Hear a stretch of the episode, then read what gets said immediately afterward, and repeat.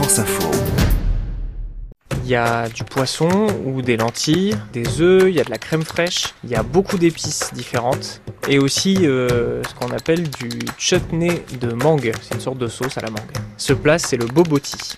Alors toi Thomas, tu es journaliste au service éco de France Info. Le boboti, ça vient d'où? Ça vient du Cap, Cape Town en Afrique du Sud. En fait c'est la ville où je suis né, donc je suis très attaché à ce plat puisque euh, mes parents ont découvert ce plat quand ils ont vécu là-bas quelques années et en fait ils l'ont ramené un peu avec eux dans leur valise avec euh, une recette qu'ils avaient, euh, je crois, découpée dans un journal sur place. Donc une recette en anglais, le papier a un peu vieilli en plus, donc il y a quelque chose d'assez sympa ou, en tout cas qui peut rappeler des souvenirs quand on regarde ce papier et cette recette. Du coup, ça leur arrive assez régulièrement de faire ce plat quand je rentre chez moi dans le sud-ouest. Ils m'ont raconté un peu l'histoire de ce plat et depuis que bah, je suis parti de chez moi, que j'ai fait mes études supérieures et que maintenant je travaille à Paris, ben, ça m'arrive de faire ce plat euh, pour euh, mes colocataires euh, avec qui je vis aujourd'hui, par exemple. Ce plat, il ressemble à quoi au niveau des saveurs C'est épicé Alors, le résultat final, c'est une sorte de gratin, en fait, puisque les œufs et la crème fraîche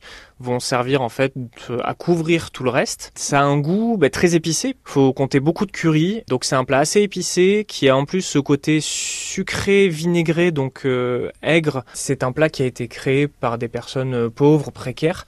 Et en fait c'est une manière, les épices, de masquer euh, le goût du poisson ou de la viande hachée quand on fait avec de la viande hachée, qui sont pas de bonne qualité. C'est un peu la raison de l'origine et surtout de la composition du plat. Est-ce que c'est un plat traditionnel en Afrique du Sud? Alors oui, c'est un plat traditionnel, mais pour euh, une certaine communauté en Afrique du Sud, en fait. Euh, le plat, il vient des Malais du Cap. Donc les Malais, ce sont des descendants d'Indonésiens et de Malaisiens qui ont été amenés par les colons néerlandais au 16e, au 17e siècle. C'est donc quelque part un plat qui a été inventé euh, en Indonésie, en Malaisie, et qui a été importé en Afrique du Sud, et qui, là-bas, fait partie des plats qui sont faits très régulièrement par cette communauté-là, mais on va pas forcément le retrouver au restaurant, par exemple. Merci Thomas. Merci.